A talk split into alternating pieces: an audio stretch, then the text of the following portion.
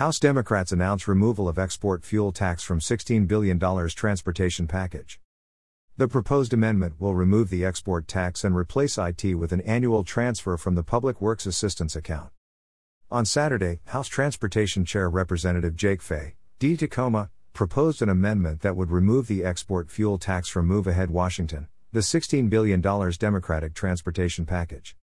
The export tax would have applied a 6 cent fee on fuel exported from Washington refineries to other states.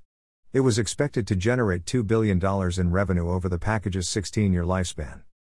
The proposed amendment will remove the export tax and replace it with an annual transfer from the Public Works Assistance account. No projects will be eliminated from the package. People told us loud and clear that this was not going to work, said Fey. From the beginning, this package has been about listening to people's needs and making historic investments in Washington for years to come. We've come up with a reasonable, workable solution that takes the pressure off working people and contributes to a stronger partnership with our neighbors in other states. The robust public input we received is vital to the legislative process.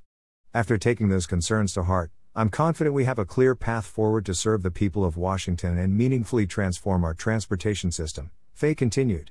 In the coming days, we will review the investments as well as other revenue options.